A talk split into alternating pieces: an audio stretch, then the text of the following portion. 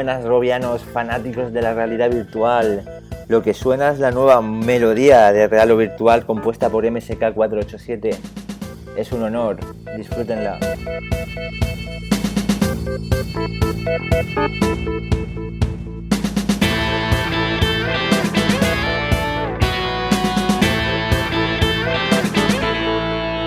Hola Harold.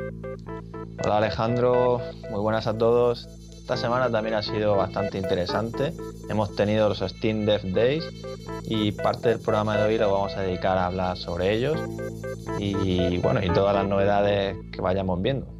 Y de hecho hoy lo que no se pueden perder en nuestra charla, tenemos a un invitado muy especial de nuestro foro, Rescue Gamer, con el que junto a Juanlo vamos a hablar un poco de la realidad virtual casera, es decir, todo, todo casco, andador que, que podamos fabricar en nuestra casa Sí, la verdad es que hemos visto que es un manitas y entraremos con él a preguntarle, que nos cuente un poco cómo lo construyó y bastantes cosas interesantes que veremos más tarde. En tiempos de crisis, no, no lo perdáis.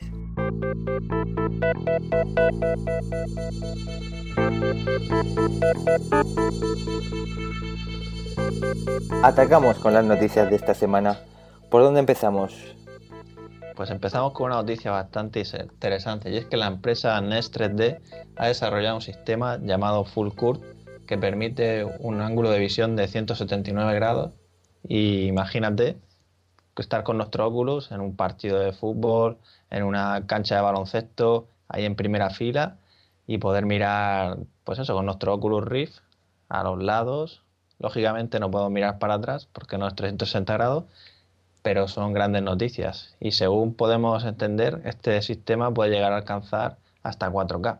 La verdad es que mola. Yo, de hecho, ya había algún evento, el, último mundial, se podía seguir en, 3D y es curioso, es curioso. Bueno, también destacar lo del sonido binaural. Supongo que muchos habréis visto cuando se pusieron por el foro algunos, bueno, aquella, aquel, aquella mítica del barbero que te afeitaba. Esa es la que me ha gustado. la verdad es que lo del sonido binaural para la realidad virtual es, es imprescindible. Esta semana además también podéis ver algunos vídeos del CES grabados por Cinematic Bruce. Los ha grabado con una cámara 3D y a través de YouTube o Dropbox los podéis ver en, con VR Player, por ejemplo, en el Oculus y están chulos. Y bueno, a propósito de esto, no os lo perdáis porque próximamente Juanlo empezará a grabar sus vídeos en, 3D y va a estar chulo de verlos con el, con el Oculus. O con tu carcasa como Duro Dive. Y esta semana continúan los rumores sobre el posible casco de Sony. En el CES pudimos ver que al final no anunciaron nada, simplemente era un añadido al Sony HMZ T3 que consistía en el tracker para el movimiento de la cabeza. Y según podemos ver, hay rumores en los que Sony a medio o largo plazo eh, pretende meterse de lleno en la realidad virtual. Pero bueno, no podemos olvidar que Sony pues lleva tiempo trabajando en la realidad virtual y yo creo que, como dijimos en el programa anterior, para el GDC que es en marzo, es posible que ya veamos algo más auténtico, ¿no? Sí, yo creo que no vamos a ver nada, pero ellos intentan ahí, están defendiéndose de todas maneras, yo creo que están jugando ahí un poco con, el, con los plazos, porque lamentablemente, de hecho luego lo comentaremos con, lo que se ha hablado en Steam, en los Steam Days, pero nos vamos allí al final a 2015 como esto siga. Sí, no, yo, la verdad es que me lo imaginaba. Ya lo comenté en el último Roscas también, que, veía el primer cuarto de 2015. Tampoco que sea nada oficial todavía, pero todo puede cambiar. Por otro lado, unas noticias que nos han sorprendido un poco, y es que habla el CEO de Oculus VR, Brendan Irv, y ha dicho que los precios de los videojuegos en realidad virtual podrían ser más caros, al igual que hay DLCs o de otros juegos, eh, van a incrementar el precio, algo que no tiene mucho sentido porque el desarrollo del juego va a ser muy parecido, tocando ciertos parámetros diferentes, pero no deja de ser un, videojuego en 3D eh, en, una, en, una, pantalla. Sí, eh, todo o sea, cuando tú haces un juego ya tiene el motor en 3D, ya, ya está preparado para realidad virtual. Lo único que hay que hacer en principio es preparar las cámaras, generar las dos imágenes, aplicarle el shader de deformación para que luego en Oculus con las lentes se vea bien. Y vamos, o sea, básicamente eso ya lo hace un grapper. un grapper gratuito, ¿no? Claro. O sea, ¿por qué vamos a pagar más por ello? Aunque bueno, se puede entender que a lo mejor ese nivel de detalle, ¿no? De, de cabinas, por ejemplo, de como puede ser de un vehículo, de una nave, pues se lo tengan que currar más, ¿no? Que no es lo mismo que verlo Sí. a lo mejor con un monitor, pero yo creo que Nada, es un negocio y también ellos se quieren subir también al carro. Esto es algo nuevo y cobramos más y ya está. sí. Algo así. Esta semana Oculus ha colgado una guía de buenas prácticas para los desarrolladores. Se trata de un PDF en inglés enfocado para crear las mejores experiencias en realidad virtual.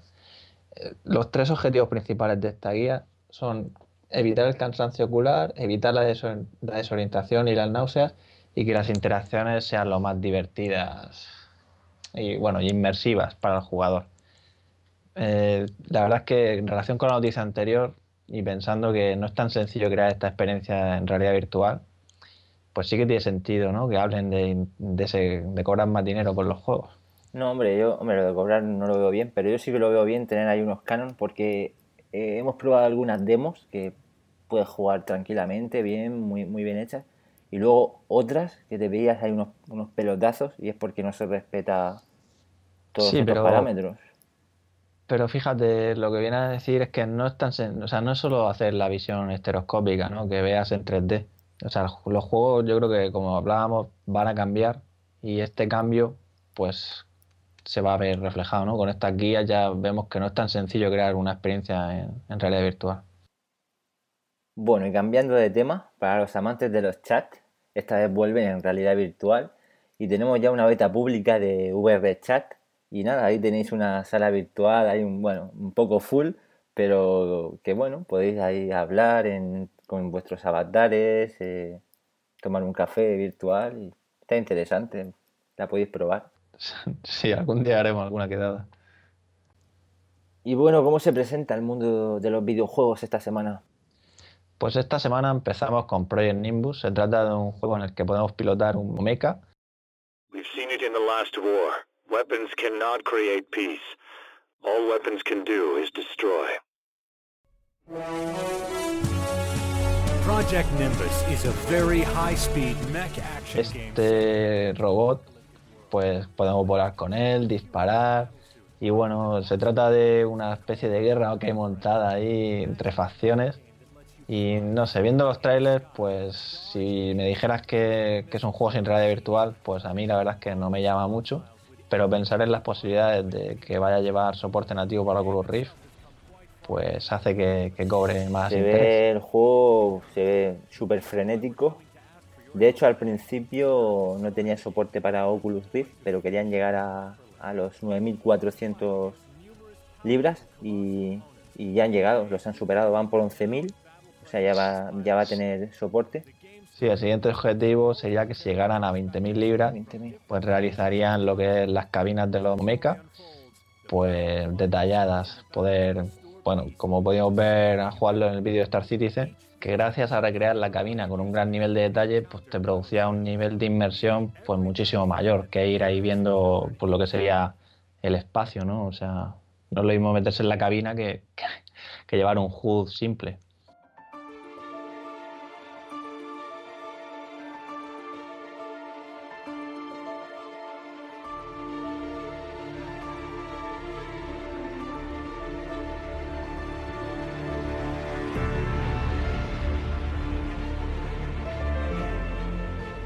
Seguimos en el espacio. Esta vez hablamos de Space Engine, un juego que está en campaña Steam Greenlight. Y si os gustó Out- Outerra, aquí la verdad que va mucho más allá. Podemos explorar la galaxia, literalmente viajar de un planeta a otro. Y está muy muy currado. Se ve cada planeta con sus satélites en órbita, con una gran Sí. música de fondo. Está muy chulo.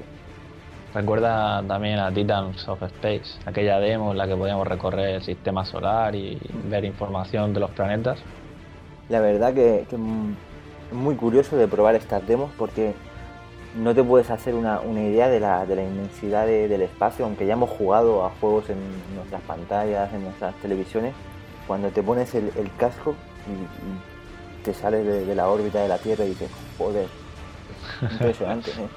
Sí, a ver, guau, es que quién no ha soñado, ¿no? Con ser astronauta y salir fuera. Es que tiene que ser algo, una experiencia bastante, bastante cañera. Si os ha gustado la peli de, de Gravity, podéis, podéis recrear un poco el asunto.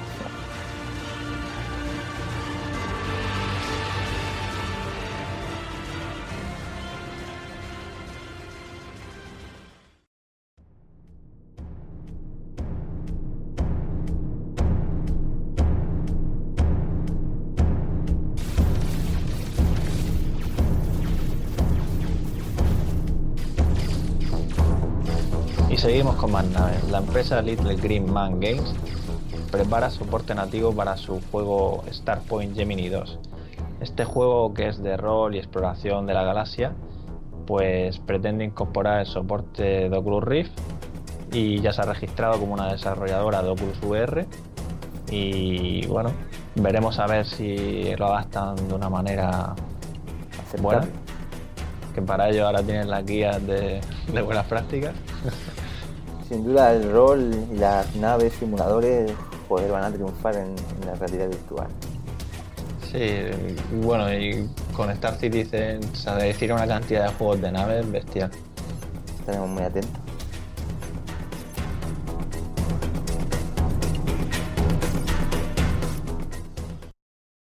Y esta semana nos llega un juego, Stranger Acto 1,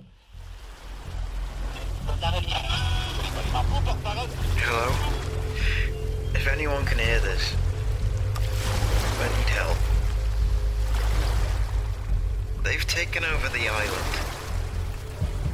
Please, just anyone. I, I have some supplies, but they're out there. Se trata de un pescador cuyo barco encalla en una misteriosa isla y tenemos que explorar el entorno y ir en busca de, bueno, una aventura a fin de cuentas. Y lo destacable de esta aventura es que lleva soporte para Oculus Rift, es gratuita y está hecha con el motor de Half-Life 2. Ahora bien, hay que destacar que según se comenta, eh, hay un bug o algo con, con la latencia de los movimientos y actualmente no funciona de manera correcta, con lo cual no me aconsejarle porque os podéis marear. Y el mejor juego de 2013 para BitTech.net es Bioshock Infinite. No, es Half-Life 2, un juego de 2004, Robianos. Sí, un juego de hace 10 años, pero que Valve se lo ha currado, le ha dado soporte nativo, nos ha mostrado diferentes maneras de jugar a un shooter, como separar el movimiento del, del- del- del disparo, ¿no? El, el utilizar Razer Hydra para ello. Y la verdad es que hay que darle la enhorabuena y felicitarlos por el trabajo. Sí, supongo que a estas alturas de la película ya habréis visto todos los vídeos que hay de, de Juanlo, pero si no, echarles un ojo porque para mí lo, lo mejor de Oculus, Half-Life. Bien, y llegamos a lo interesante de esta semana, que, que han sido los Steam Dev Days, donde hemos podido ver bastantes cosas muy curiosas e interesantes. Lo primero es que se venía, se venía hablando de ciertos rumores de que si Valve iba a hacer un casco de realidad virtual. Pero bueno, como hemos podido ver, esto no eran más que rumores. Y Valve tiene una colaboración con Oculus, trabajan entre los dos, Valve intenta pues ofrecer toda su parte para desarrollar software y, y, bueno, ayudar en lo posible. Y lo más interesante ha sido la prueba que ha realizado Valve en una sala, una, una sala grande donde han podido ofrecer posicionamiento absoluto para no solo para la cabeza, sino para el cuerpo, es decir, el que lo prueba se puede agachar, se puede mover por la sala y han podido probar una serie de demos y nos han llegado comentarios de gente como el desarrollador de Trickwire, los creadores de Killing Floor, que bueno, que decían que era como una conciencia alternativa, o sea, como estar ahí en otro mundo, ¿no? Y lo destacable de este prototipo con el que probaban la experiencia es que no era una sola pantalla para, para los dos ojos, sino que tenías una pantalla para cada ojo. Y hay que dejar claro que se trata de un prototipo únicamente para la investigación, para ver las posibilidades de la realidad virtual y que no es que vaya a sacar Valve este, este HMD a la venta. De hecho, como ya sabemos, pues se enfoca en que Oculus Rift sea el que saque su casco y se hablan fechas para 2015, por lo menos en lo que se ve en las diapositivas que utilizaron para algunas de las presentaciones, diapositivas que se han filtrado algunas en las que hemos podido ver algunos detalles de cómo, cómo desarrollar juegos, de, de qué hace falta para que un HMD triunfe, es decir, tenga unas buenas características para realidad virtual. Sí, la verdad que hay detalles interesantes en los que hablaremos luego en, en breves momentos en nuestro, en nuestro coloquio, pero Valve sigue ahí, está jugando con la realidad virtual y de momento dicen que no tienen casco, pero veremos a ver qué, qué pasa.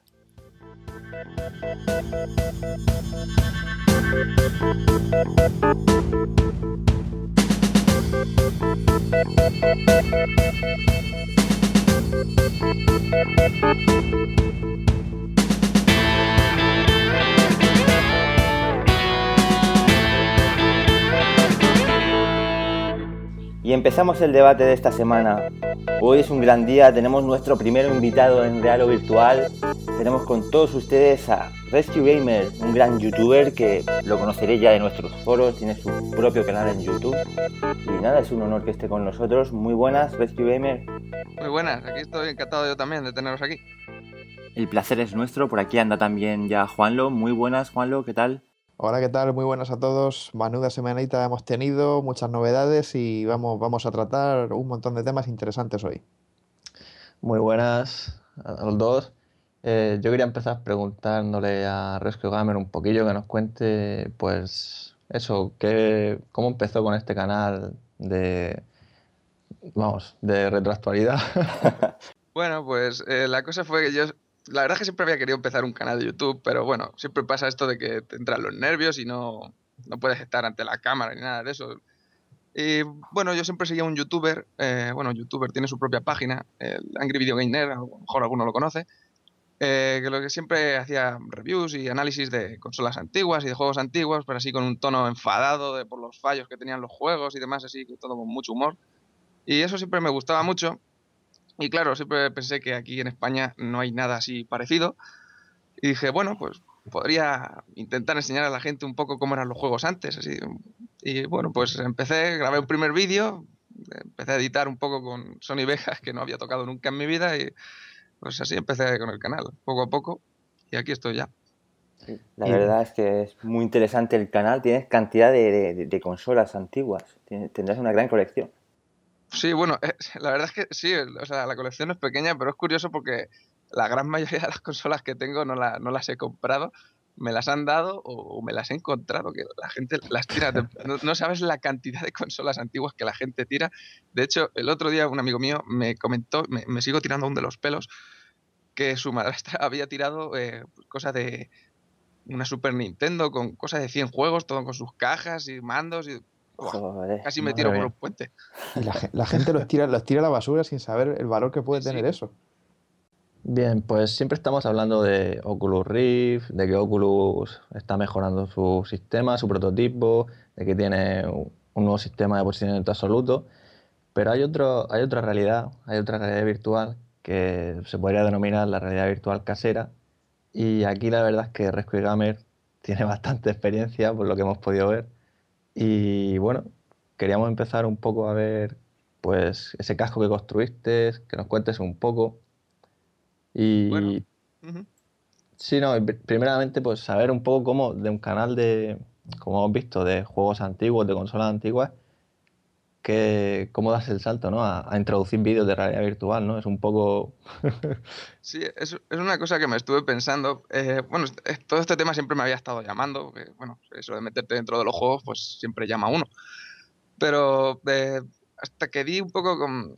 O sea, cuando anunciaron el Oculus Rift, yo lo vi y dije, wow, qué, qué puñetas llevará eso ahí dentro eh, para, para que te meta dentro de un juego, ¿no? ¿Cómo lo verás y todo eso?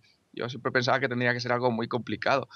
Pero cuando vi la primera foto esta del famoso desmontaje que le hicieron y vi lo simple que era, pues ya empecé a pensar que, no sería difícil hacer uno. Y ya también cuando salió la noticia del Durovis Dive, de, de, este adaptador para móviles, para realidad virtual, pues ya de primeras, cuando salió la primera noticia de eso, ya me, ya me puse de lleno a hacerme uno. Lo hice en madera, con las lentes, le pedí al, al creador las lentes y, el, y la correa que las la vendía por Amazon. Y una vez me llegaron, pues me hice el primero con, eh, pues eso, con, la, con madera y lentes y la, la, cuerdecita esta que te daba, la goma. Y me gustó muchísimo jugando al, al, al Quake 2.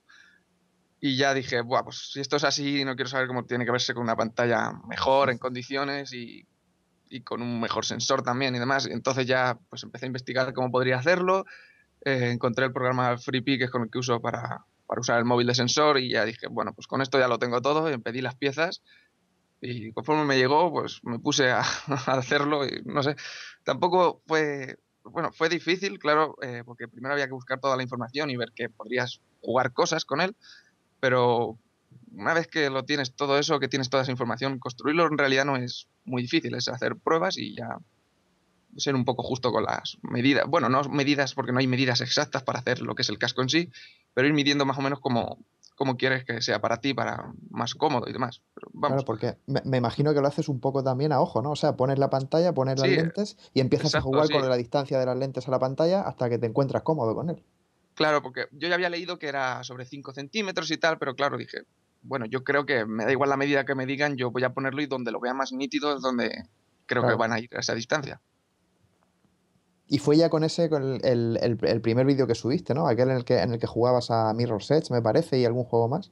Sí, sí, ahí fue ya el primer vídeo que subí fue, bueno, eh, había subido ya algún vídeo antes hablando un poco de todo eso, de que yo iba a intentar hacer algunas y tal, y bueno, una vez que ya las tuve, pues dije, voy a, voy a enseñarlas. De todas maneras, no las enseñé hasta que no tuve el, el sensor de movimiento, el tracker no lo tuve ya bien refinado, porque al principio tuve muchos problemas, eh, daba saltos la imagen muchas veces, no era muy, no era muy exacto, pero con una actualización que hicieron de FreePi, yo que me cambié de móvil también, Ah, claro. pues la verdad es que el salto fue, fue tremendo. O sea, me acuerdo que fue probarlo de nuevo y aparte tenía en el, en el sobremesa, lo tenía al principio con una tarjeta wifi baratera de estas de Movistar, que era un pincho USB, Sí. y ahora ya lo tengo por cable y eso también ayuda bastante. Y la diferencia es muy, muy grande, la verdad. ¿Qué pantalla le metías? ¿A ¿Qué pantalla le ponías? Pues una es exacta prácticamente a la que lleva el Oculus Rift. Ah, en vez de ser 1280 por 800, una 1280 por 720. Pero básicamente lo mismo. Más o menos lo mismo, sí. Además, a mí, a mí no se me olvidará cuando el, el, el vídeo aquel que pusiste jugando a Outlast, creo que fue, el famoso grito Sí. espartano que pegaste. O sea, Buah, qué susto te llevaste. Lo, lo mejor es que, que yo lo había jugado antes, pero yo es que cuando ya sé que hay un susto, me parece que me lo espero con más, fuer- con más fuerza. No, no sé cómo deciroslo, pero eh, de todas maneras es que la impresión de verlo en la pantalla a ver lo que te viene a la cara era Sí, otra sí, cosa no, muy a, a mí con el Outlast me pasó lo mismo en el vídeo que hice, claro, y además yo lo jugaba por primera vez, y bueno, o sea, es que hubo momentos que yo luego en el, en el vídeo cuando me vi, me di cuenta sobre todo cuando se me levantó el tío que estaba en la silla de ruedas, Ah, en el, sí. en- en el momen- en el momento de grabar el vídeo no me di cuenta, pero cuando me vi, me, me- me fijé en que Sí, me había eh. pegado, me pegué a la silla y me estaba totalmente pegado, agarrado, echado hacia atrás, clavado en el asiento, y cuando lo vi dije, madre mía, qué, qué susto que me he pegado. Sí.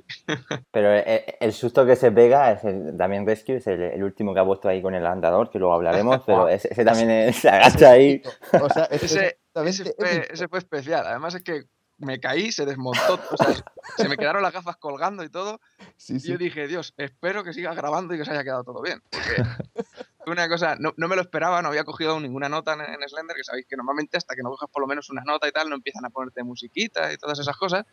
Y, y no me lo esperaba para nada. Yo iba andando tan tranquilo por dentro de la casa, digo, bueno, ahora que no he cogido ninguna nota, me puedo meter dentro de la casa a ver si hay alguna y así ya, luego no me atrapa ahí, pues La escena es bestial, o sea, cuando te, cuando te veo en el suelo y, y me veo el, el casco que se queda colgando del cable y tirado por el suelo, digo, bueno, bueno, esto es lo más grande que he visto nunca. Lo, lo mejor, se quedó colgando. Yo sabía que se podía quedar colgando, pero fue ahí en micras de segundo que mientras me caía pensé las gafas tal y me las quité y se quedaron ahí colgando.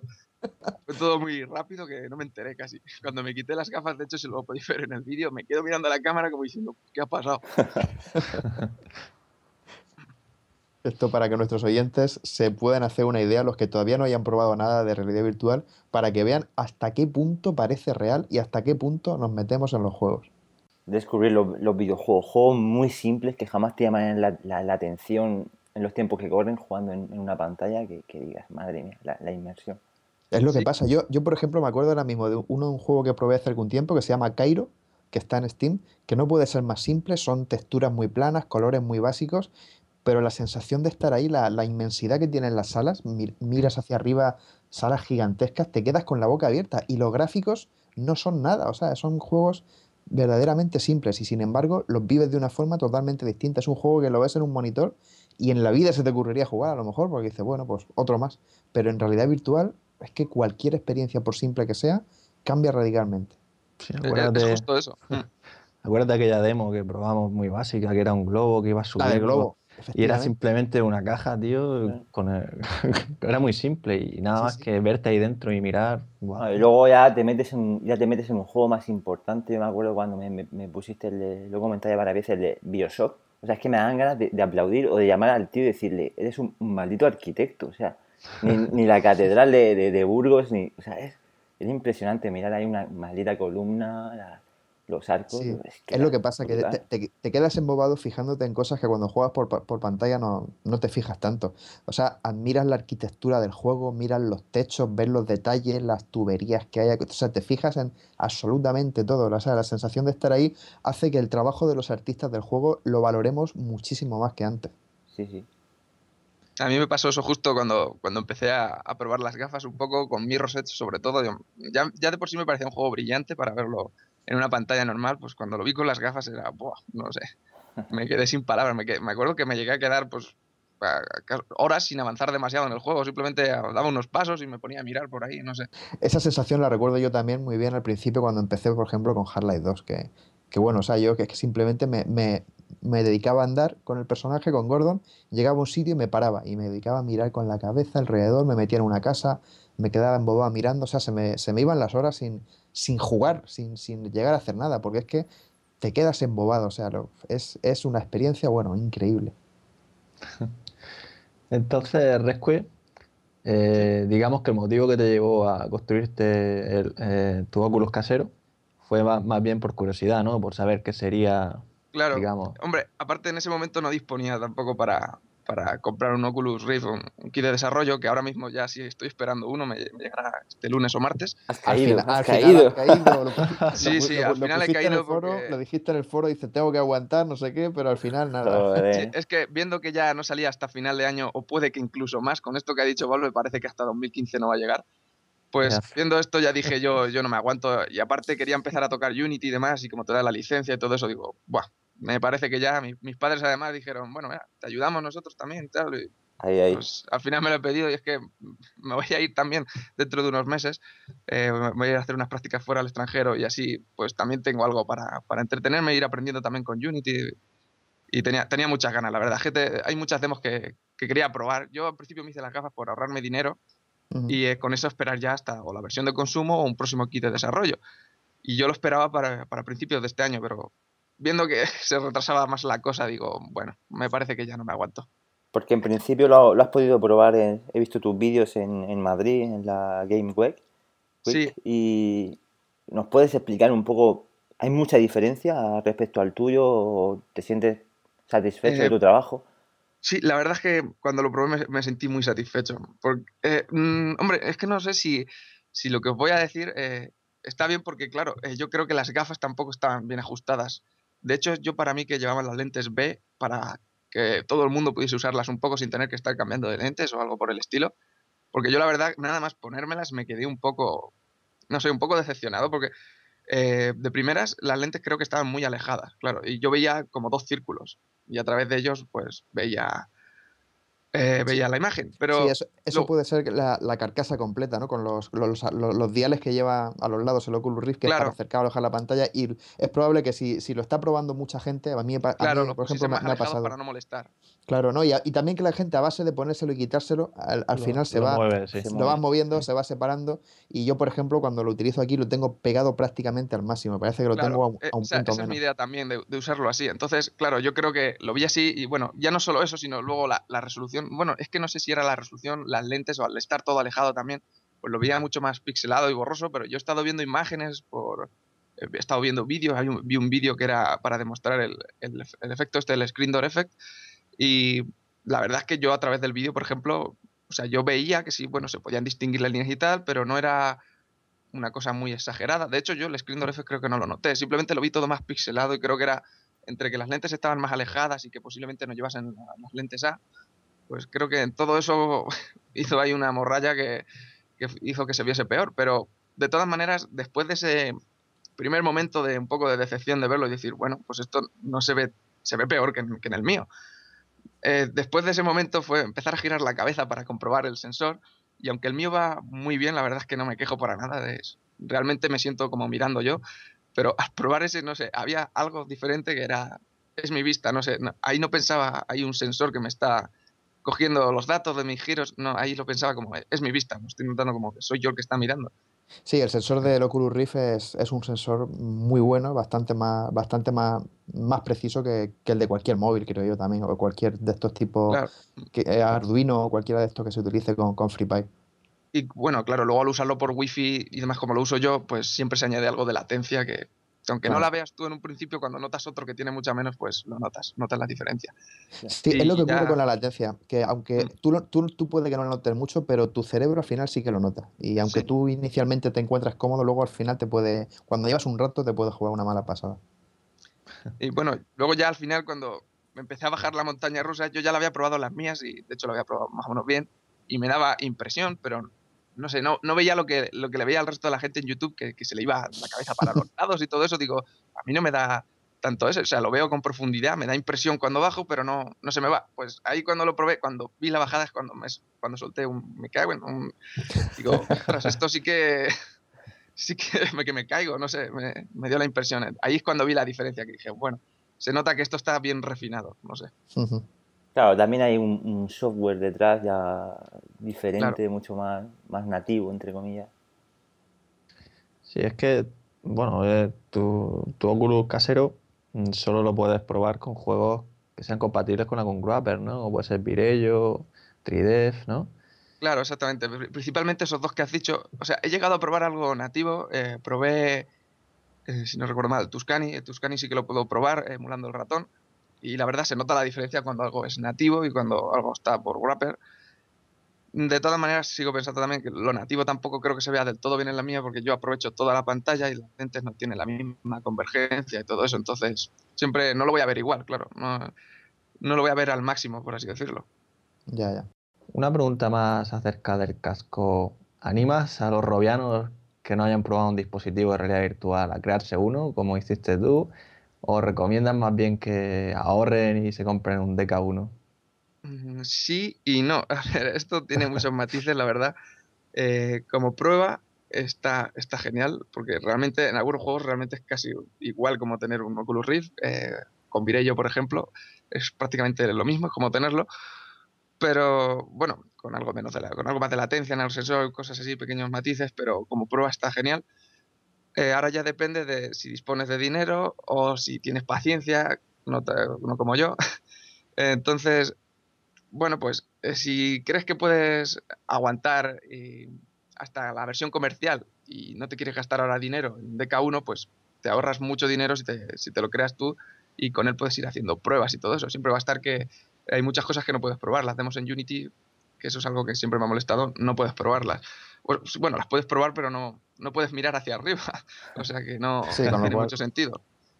Y entonces, eh, bueno, pues eso, si tienes paciencia y lo único que quieres es tener una pequeña catada, pues te ahorras bastante dinero y, y lo pruebas y con esto te tienes que aguantar hasta por lo menos la salida del DK2. Eh, si no tienes paciencia y pues, lo puedes permitir, pues siempre es mejor comprar un DK1 porque, bueno, tienes todo compatible, no son complicaciones, eso, es- eso también depende mucho de la persona, si, si es una persona mañosa que no le, no le es problema estar metiéndole, configurando cosas y estar siempre investigando un poquillo de, para usar bien todo lo que, todos los componentes que tienes que usar, pues adelante. Si eres una persona que más bien le gusta poner, enchufar y jugar, eh, entonces para nada. Claro, En, en principio hay un poquito lo- la parte más cara, digamos, es la pantalla. o, Sí, que la puedes comprar, a lo mejor la puedes comprar suelta, ¿no? Hay gente que vende las pantallas o... Sí, no, no, sí, o sea, se venden sueltas, vienen... Hombre, lo suyo es comprarla ya con su placa controladora también, que lleva ya eh, para la entrada de energía, la salida HDMI, o sea, bueno, la entrada HDMI. Eh, y cuando yo me la compré, la verdad es que estaban, bueno, no eran malos precios, yo me parece que me costó alrededor de 100 euros y lo demás era ya muy barato, no, no, no me llega a gastar tampoco mucho, menos de la mitad de lo que cuesta un DK1. Pero ahora mismo la verdad es que las pantallas hay, hay muy baratas. De hecho, conozco gente que, que ha hecho las gafas siguiendo mis tutoriales y ha encontrado pantallas por, por 50 euros a lo mejor. O sea que realmente te ahorras mucho dinero. Es, puedes llegar a construirlas por menos de 100 euros. Eh, las piezas, perdona, el- las, donde- las se, su- se suelen vender por, por eBay, ¿no? O las compras en Sí. alguna tienda especializada. No, no, no, la- por eBay, la Por verdad, que eBay, por ¿verdad? eBay. Porque de hecho las Claro, lentes solo, esas lentes solo están en eBay, de hecho. Solo están por eBay. Hay mucha diferencia de, de precio con una pantalla un poco más de, de resolución que la, la de El, 720. el tema es que ahora mismo no, no puedes, no puedes usar pantallas de más de 720p, eh, a menos que seas un genio de, de la electrónica. No puedes porque no hay placas controladoras que, que, que permitan más resolución de, de esa. Entonces, lo que sí que puedes es tener una pantalla de 720p con mejores prestaciones, que, que tenga menos tiempo de cambio de píxeles y cosas por el estilo.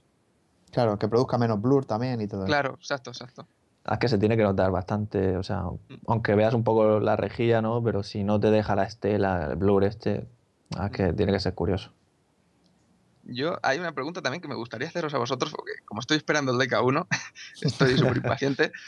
Eh, yo, por ejemplo, con las mías, eh, yo percibo, bueno, percibo el efecto este, el screen door effect, veo un poco los píxeles, pero sobre todo cuando, cuando miro a algo que está lejos. Ahí es sobre todo cuando noto que digo, ¡buah! Estos son ahí cuatro píxeles amontonados y cuesta un poco distinguirlo cuando miras muy a lo lejos, pero mirando cosas de frente, la verdad es que no, yo por lo menos no, no noto mucho el efecto, ¿no? ¿Con el DK1 esto es igual o como...?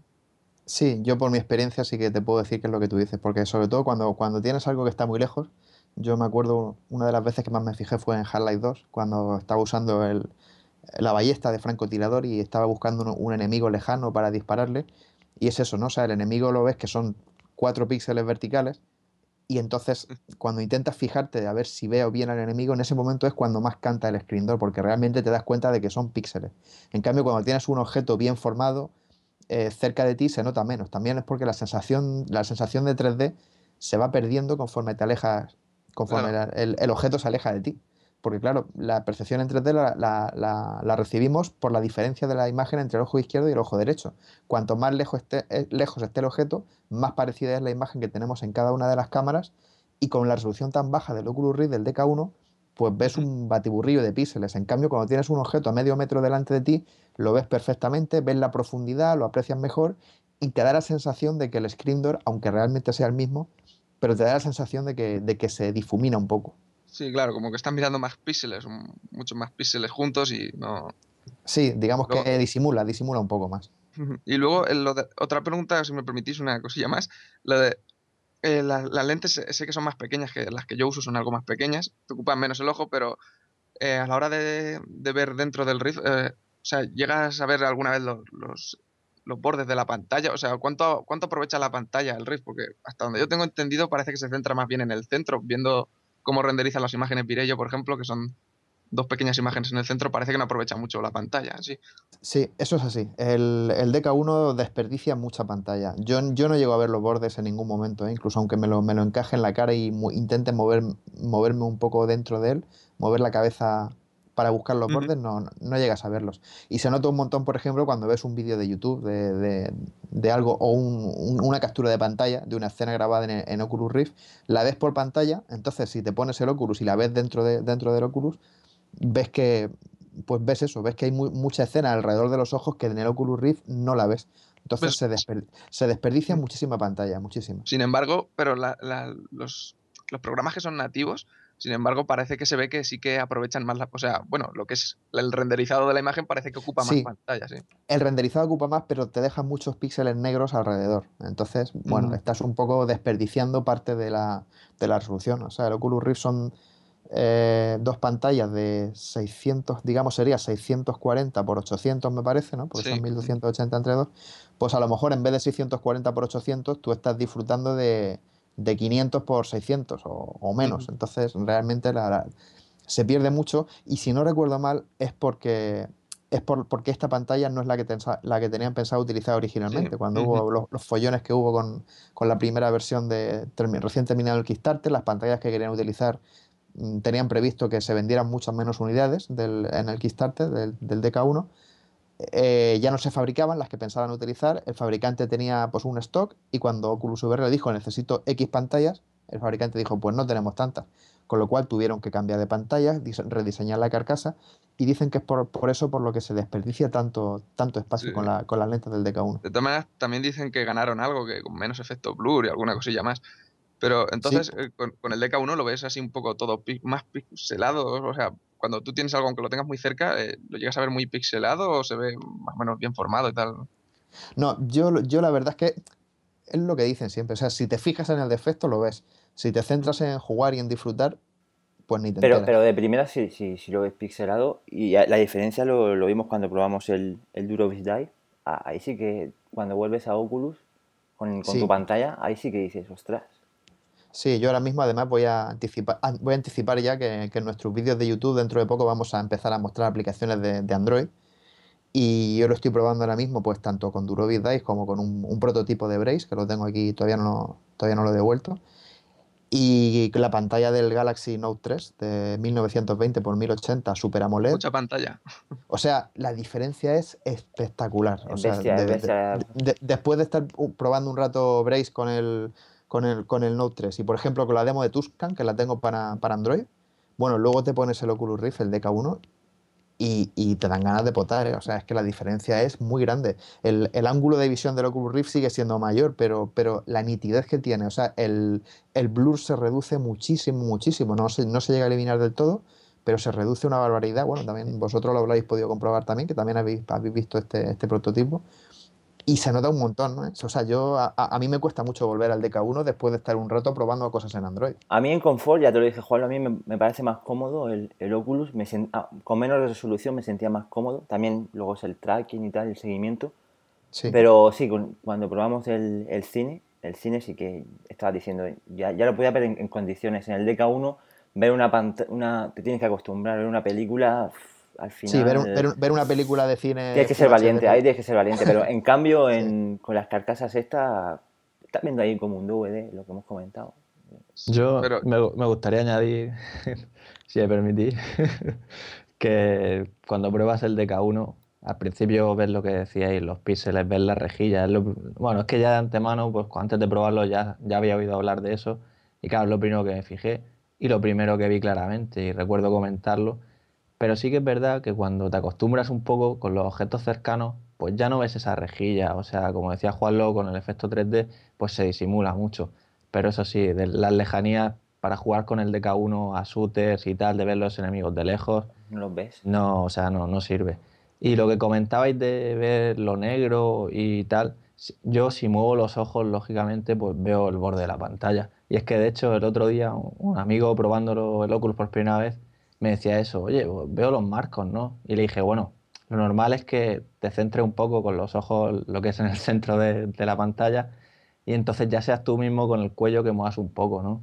Claro, Pues fíjate, eso, eso estoy convencido de que depende de cada uno, también de la distancia sí. interocular de cada persona, porque a mí, por ejemplo, yo los marcos de la pantalla del Oculus Rift no los he visto en la vida, nunca los he visto, aunque, aunque, aunque los busque con los ojos, siempre veo el borde redondeado, nunca me llego a encontrar con el, con el, el plano, el, el- con el borde plano de la pantalla, jamás lo, lo he llegado No, a ver. yo Y- y, Sí, lo que creo que se refiere es que ves dónde termina tu, tu visión, o sea, encuentras el se de encuentras el FOB, lentes. sí. o- o- Ah, bueno, eso sí, claro. O sea, eso sí que por supuesto lo ves, claro. O sea, tú empiezas a girar el ojo a la izquierda y llega Claro, es que momento es en el que te encuentras con el negro. Sí. No, yo, yo pensaba que con lo de los bordes de la pantalla se refería a ver el borde físico, o sea, encontrarte de repente con un- una línea horizontal o vertical negra. no, no, no, yo, yo eso no me Es pasa. el borde, es el Ah. borde. eh, o sea, donde termina el FOB, yo creo. Ah, ah, claro, sí, claro, eso sí que se ve, por supuesto. O sea, es, es eso, es unas gafas de buceo, ni más ni menos. Yo de esta manera a lo que me refería ya cuando con lo de verlo pixelado no era a distinguir, o sea, no el screen effect, sino no a ver las líneas negras que separan los píxeles, sino me refería a que cuando tú, tú tienes un objeto cerca, eh, tú le ves, por ejemplo, si fuese un jarrón o algo por el estilo, tú le ves los bordes aserrados mucho o, o lo ves No. más o menos definido. Eso ya, de- eso ya depende del juego. O sea, si le, si le aplicas anti-aliasing, por ejemplo, los bordes de sierra se disimulan mucho, muchísimo. La demo de Tuscan, por ejemplo, lleva, lleva anti-aliasing y yo creo que lleva bastante además y se ve muy bien. Si te coges Half-Life 2 y le, le desactivas el anti-aliasing, pues es como una pantalla. O sea, en la Claro, pantalla pues, ves, yo- ves los dientes de sierra y en el Oculus Rift los ves exactamente igual. Aquí Yo, claro, yo con esto me sí. refería. Bueno, No, que digo que, que lo que habláis de los dientes de sierra es como hacer un super sampling, ¿no? Que si lo ejecutas la demo a más resolución también se debería notar, ¿no? Claro, yo lo ejecuto en el Oculus Rift todo en 1920 x 1200, que es el, el doble de la pantalla que tiene.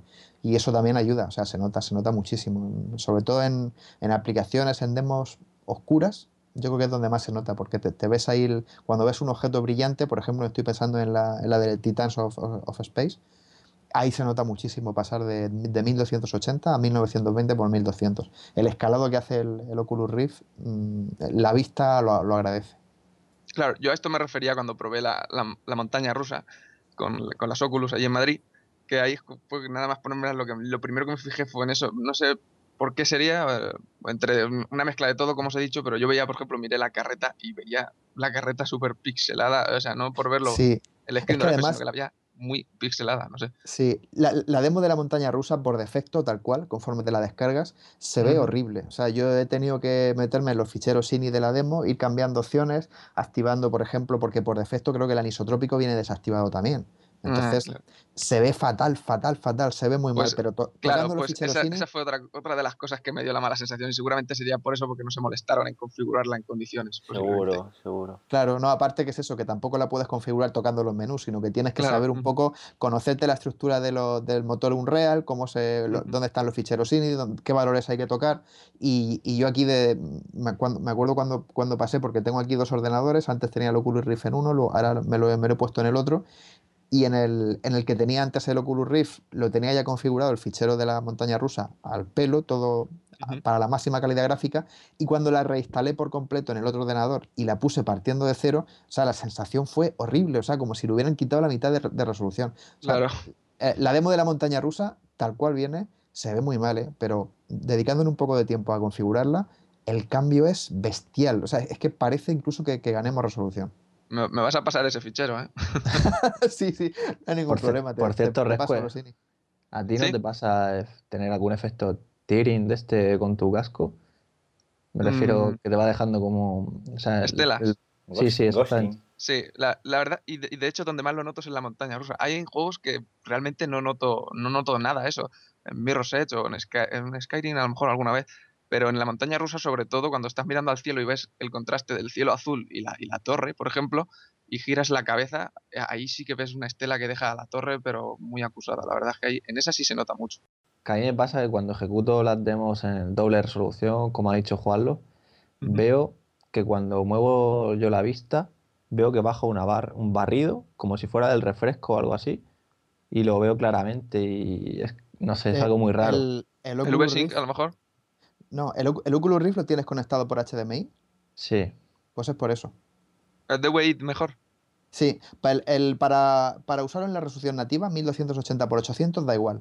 Pero si estás haciendo sobreescalado, o sea, si lo, si lo ejecutas en 1920 x 1080, por HDMI mete, mete fallos. Lo, he- lo he leído en Pero- los foros hace. Pero hace entonces, poco. es- ¿tienes que usar un cable DVI directamente o puedes usar el HDMI y el conversor a DVI que te dejan? Eso no te lo sé yo contestar. la verdad es que tengo un HDMI con conversora DVI a la tarjeta gráfica. O sea- Entonces va a ser que necesitas un cable DVI. Sí, seguramente sea eso. Yo, yo, yo tengo el, el Oculus Rift lo tengo conectado con directo por DVI a la, a la tarjeta gráfica y, y lo he estado leyendo hace poco, no sé si fue en Reddit o en los foros de Mint2Visin y, comen- y han comentado eso, que, que al, al- si utilizas más resolución por HDMI se ve peor. Y produce el, Eso, el- eso es un apunte, eso es un apunte importante. Sí, Sí, es, sí. es- es que justo el efecto ese que ha dicho Ramón, que se ve ahí un poco eso, que el Se, se efecto nota del un puñado porque ves ahí en el mundo virtual que se ve todo perfecto. Quiero decir, o sea, la inmersión que tienes ahí dentro y de pronto ves bajar una cosa y te quedas, ¿qué es esto? Sí, pues, pues ha- eh, haz, la, haz la prueba de conectar los directos por, de DVI a DVI y yo creo que, que lo tienes que notar. Sí, no, sí, claro, yo he visto en tu Oculus, o sea, quiero decir, he probado otros. Sí, bueno, tú, claro, tú antes, cuando lo probaste en el mío antes de tener el tuyo ya, ya lo viste, ¿no? Y, y aquí Claro, no, no se ve nada, o sea, no Eh, se nota ese y, y yo, to- to- y yo todo lo que pongo aquí lo pongo rescalado, todo lo pongo en 1920 por 1200. Eso no lo sabía yo, es que el cable HDMI en general es, es una basura, pero, pero gorda, ¿eh? A ver si con el HDMI 2 mejoran la cosa, por lo menos más ancho de banda le van a meter. Vaya tela. Bueno, y pasamos ahora a hablar un poquito de, de los andadores. Aquí nuestro amigo Rescue también, también tiene su propio andador casero y queríamos que nos, que nos hablara un poquito de él. Bueno, pues todo esto, bueno, desde que ya se anunció el Omni, eh, o sea, nunca lo había pensado, la verdad, lo del andador. Siempre había pensado que lo suyo con la realidad virtual era poder andar, ya fuese una habitación o algo, pero nunca había pensado un andador de este estilo hasta que ya vi el Omni. La verdad es que me quedé alucinado. Dije, bueno, vale su pasta, pero la verdad es que tiene que merecerlo, es una experiencia que tiene que estar muy bien. Pero siempre lo había dejado ahí un tema como, bueno, ya en un futuro me compraré alguno cuando pueda y, y ahí se queda, pero cuando vi el vídeo ya del Cyber Virtualizer con GTA 4, ahí cuando dije, bueno, ahora ya sí tengo que hacer uno. Es el momento de construirlo. Yo, yo imagino, imagino tus padres que, bueno, sabrán que fabrican muchas cosas, pero te, te diría, ¿qué estás, ¿qué estás fabricando? ¿Estás fabricando una mesa para el salón? De hecho, bueno, no, no, no. De hecho, mi padre es el que me suele ayudar siempre con, con estas cosas, sobre todo con las cosas de madera, porque mi, Ah, mi sí. padre es manita con la madera. Y bueno, si- eh, sin él, la verdad es que el andador no lo habría podido hacer, porque él es el que maneja la madera como un artista y, y trae, bueno, y mi madre también me va echando muchas ayudas cuando necesito, bueno, que dame una correa para esto o algo tal, pues siempre me, me van ayudando mucho, la verdad. Y el andador este, pues yo dije, tendré que comprar madera o tendré que... Porque al principio quería hacer una idea que vi, que era poniendo sobre la superficie una moqueta y luego en, los pies eh, hacer, poner unas- unos plásticos que se utilizan para, para deslizar mue- muebles en moqueta.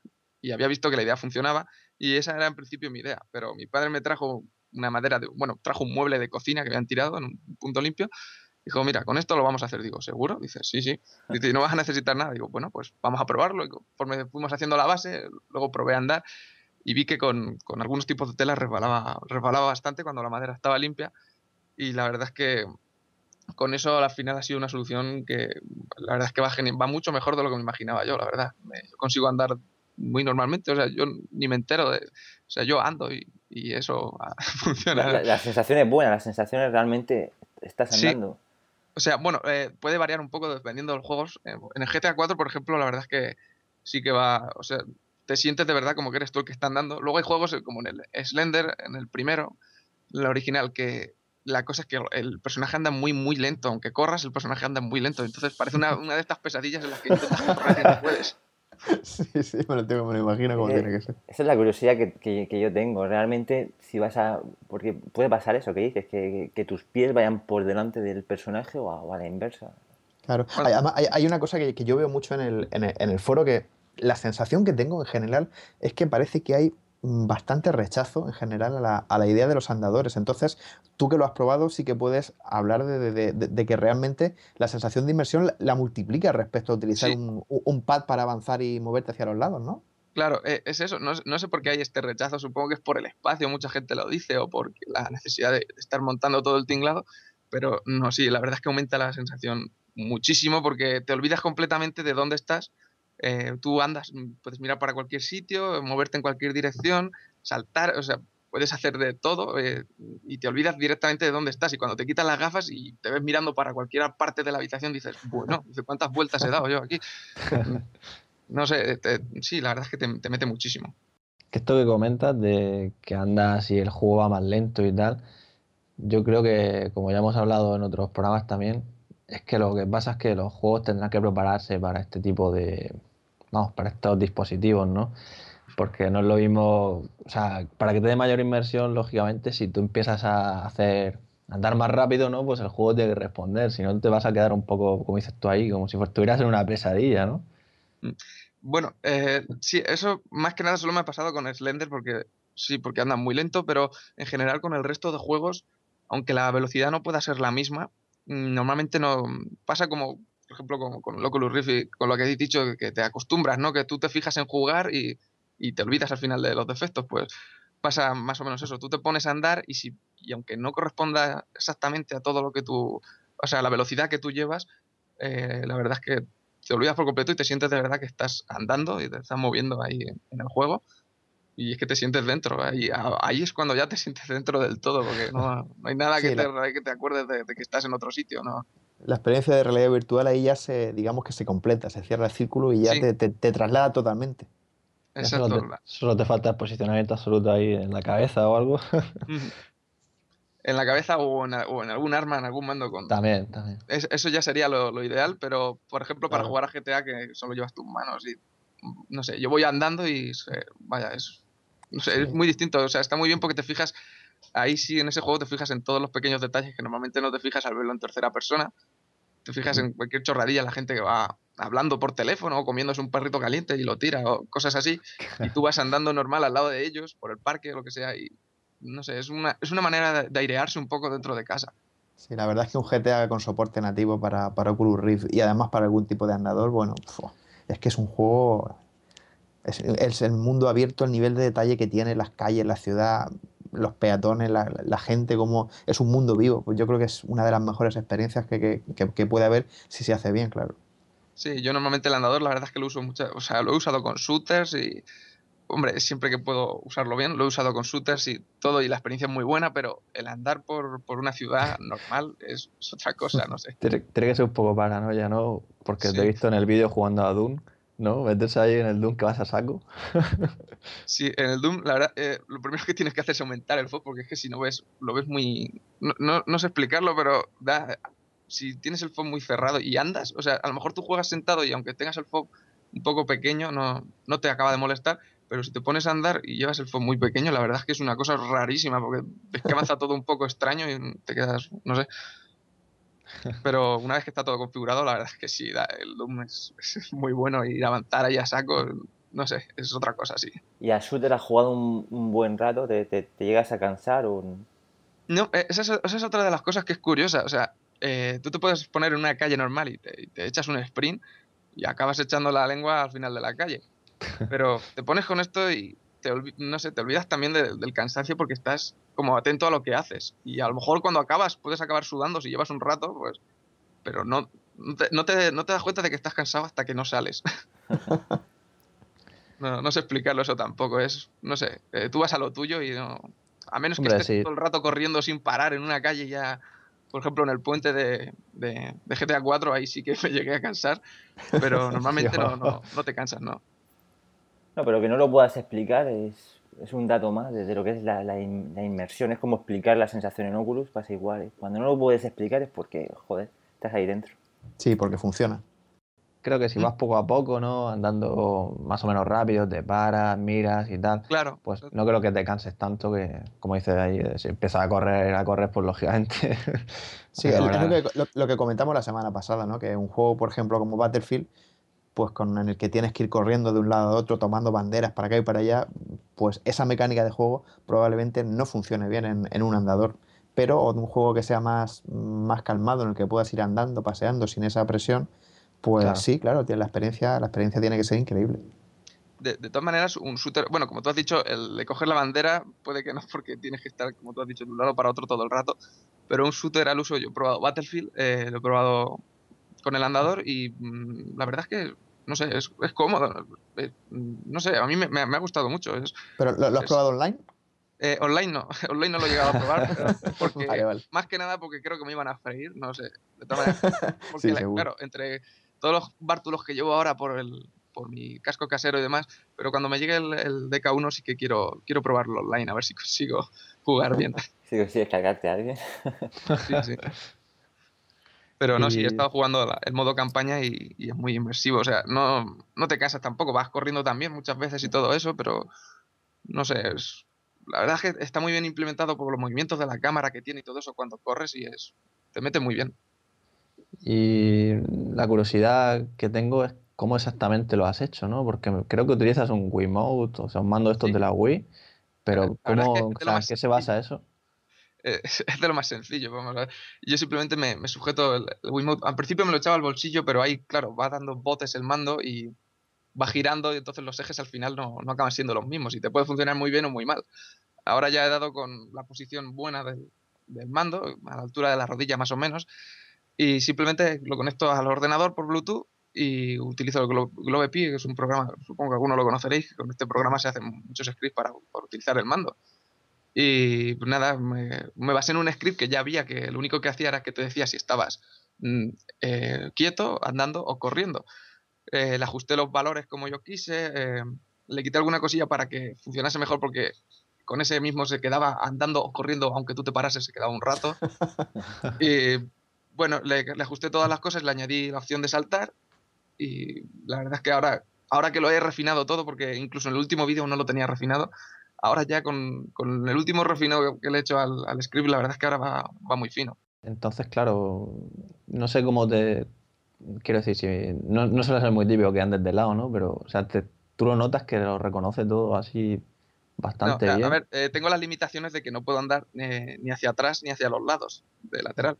No puedes hacer Pero el si- trafe, claro. Claro, aunque es, es un movimiento que es claramente necesario para los shooters, pero si te digo la verdad, creo que no, que no es un movimiento natural. No. No es algo muy natural, ni, igual que lo de andar para atrás. Creo que no es algo que es muy natural.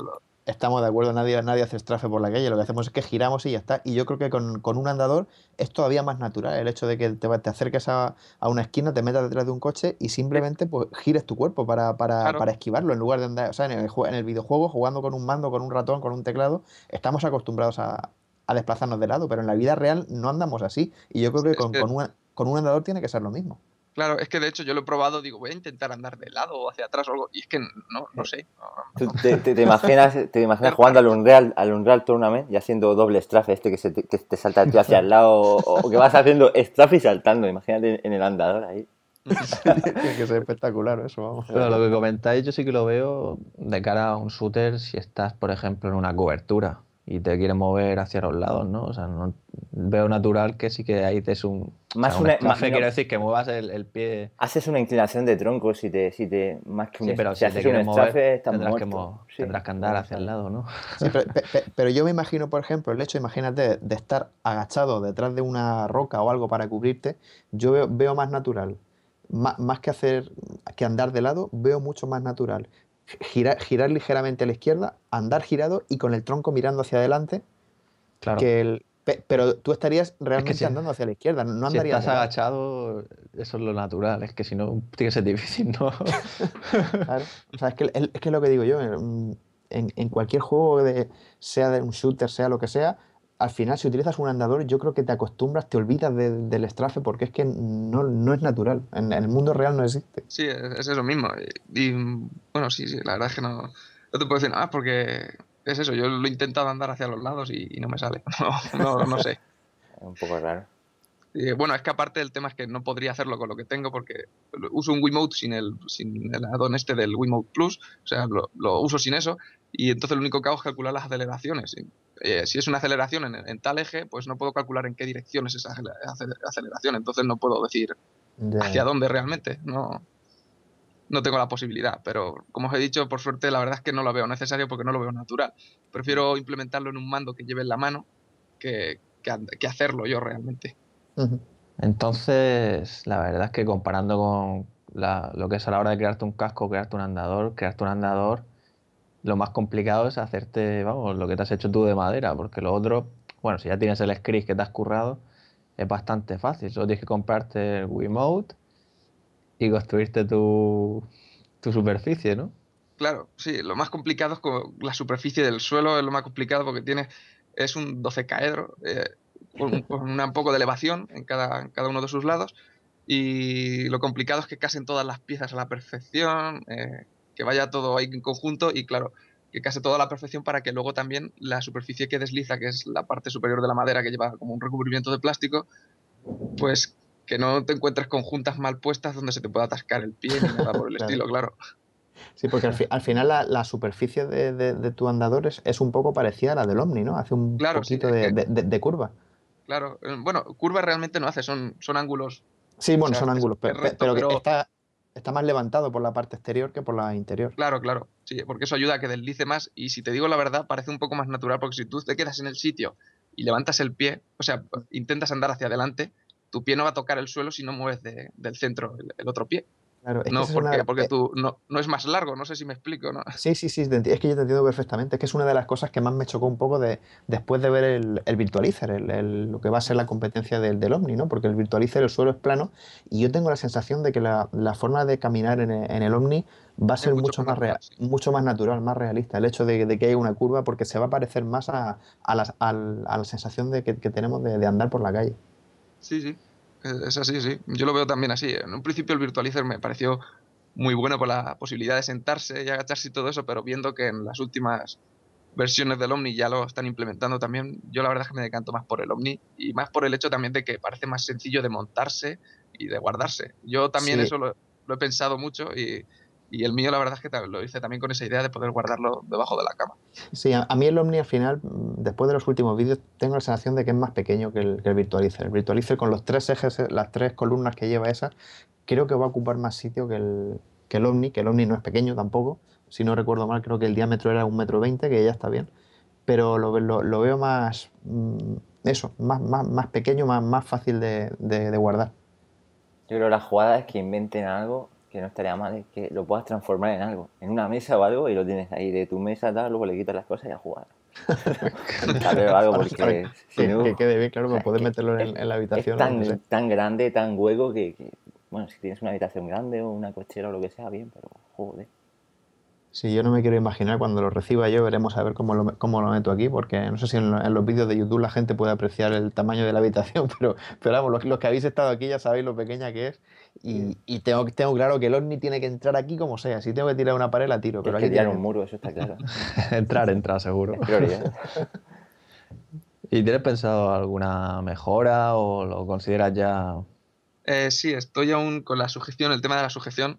Eh, hombre, eh, para, lo- para mí la verdad es que yo me siento cómodo con la sujeción que tengo actualmente, que son unas gomas, porque me, bueno, me sujetan muy bien y me, me permiten echarme para adelante y luego a la hora de volverme al centro me ayudan también. Y me siento bastante cómodo, pero estoy pensando en otras posibilidades de meterle entre las gomas, por ejemplo, una especie de, arnés con un, un poco como la base de lo que tiene el Omni, la, arriba esa, esa circunferencia que tiene Sí, pues algo con esa idea un poco, eh, meterlo entre las gomas, que la sujete con las gomas, que me haga a la vez de tope cuando me muevo hacia adelante, que más de cierto sitio no me pueda mover, porque yo, por ejemplo, como he dicho, a mí las gomas me sujetan, pero otras personas se van demasiado para adelante y se pueden escurrir, claro. Y la idea es hacer un poco eso y con algún tipo de arnés que me permitiese también agacharme. No sé, estoy, estoy barajando varias cosas y aún no, aún no lo tengo del todo claro. Bueno, por, por lo que dices, la verdad es que me dejas con unas ganas tremendas de, de probarlo, ¿eh? También, también os digo otra cosa. eh, hay, eh, hay que aprender a andar. Por raro que suene, hay que aprender. Y eso que es natural. Yo ando, o sea, simplemente ando, pero lo habréis visto en otros vídeos del Omni que a la gente le tienen que dejar unos minutos para acostumbrarse. Sí, me acuerdo un vídeo que pusieron de, de una chica, una periodista, no sé si era alemana, que bueno, eso era un espectáculo verla, una chica muy bajita, muy delgadita, y me acuerdo de ver el vídeo y la pobre parecía que, que- que no podía ni, ni- sostenerse. Yo me imagino que, que sí, que eso requiere también un, un tiempo de aprendizaje, claro, hasta coger, Pero- saber, saber cómo andar en el, en el andador. Claro, pero es, es realmente porque tu cerebro te engaña. O sea, tú estás con la idea de que te tienes que quedar en el sitio y por eso mismo no andas. O sea, intentas hacer algo extraño con el pie, resbalarlo o algo, y realmente lo único que tienes que hacer es apoyar el pie adelante y en cuanto levantes el otro, él solo se va a volver al- al sitio. Claro. Eh, hemos podido ver en el foro que habéis creado un tema entre estándar y tú que se trata de OpenVR hardware y por lo que he podido estar leyendo intentáis que, vamos, que cualquier persona se pueda construir su propio andador y bueno, y su propio casco. No sé si van por ahí los tiros, si nos puedes contar un poco. Sí, sí, esa es básicamente la idea. Lo que yo ya hice en su momento con un vídeo, pues bueno, desde ese entonces también estuve hablando con Standard, que resulta que ya lo conocía de antes y llevábamos tiempo sin hablar, fue una coincidencia muy grande. Y bueno, pues entre los dos dijimos que sí, todos los avances que pudiésemos hacer y, y demás, enseñarlos a la gente para que los tuviesen ahí a mano y el que quisiese pudiese hacerse su propio casco, ahorrándose un dinero o algo, y lo mismo con el andador. Y básicamente esa era la idea, tener una información eh, que la gente pueda tener disponible ahí. Pues está muy bien, yo creo que puede haber, puede haber más de uno que, que, que saque de ahí. Vamos, yo le he estado echando un vistazo y está bien por eso, porque enseñáis, pues enseñáis lo, lo- básico, ¿no? Lo, lo que hay que tener en cuenta para, para construirlo. Y para la gente esta, pues que eso, lo lo que hemos comentado antes, que no se quiera gastar dinero en, en Oculus Rift y, y que prefiera hacerse algo casero, simplemente por lo menos ya para hacerse una idea de lo que, de lo que va a ser. Mm, Y a mí me parece una opción para cualquiera, así que sea un poco, un poco manitas. Lo veo, lo veo una, una iniciativa muy buena, muy interesante. Pues bueno, sí, la idea era esa, intentaremos mantenerlo actualizado, aunque bueno, últimamente estamos los dos ya con los estudios, estamos hasta arriba y hemos intentado poner todo lo que sabemos del momento y, y si cubrimos más cosas, pues las iremos poniendo también. Pues sí, la verdad, una iniciativa súper interesante y que desde aquí, desde Real o Virtual, va- vamos a apoyar todo lo que podamos. Y nada, vamos a ir finalizando este programa, súper interesante. A mí me ha encantado teneros a todos vosotros. Te damos las gracias, Ah, Gamer, por, a por estar aquí. y Ha sido un, un placer por mi parte. Sí, sí, por mi parte igual, la verdad es que muy entretenido y muy interesante. Y igualmente, muchas gracias. Yo también espero que, que Rescue lo haya pasado bien con nosotros. Aquí ya he visto que todos somos un poquillo así de la vena friki. y nada, y, esperamos volver a contar con él más, más adelante. Si se lo ha pasado bien, pues está invitado a seguir con nosotros participando en, los debates. Nada, yo encantado aquí también. Si, sí, si alguna vez puedo, la verdad es que también estaría encantado de volver alguna vez. Y nada, muchas gracias por invitarme. Muy bien, nos vemos en el próximo programa, Robianos. Hasta la próxima. Nos vemos, amigos. Hasta luego.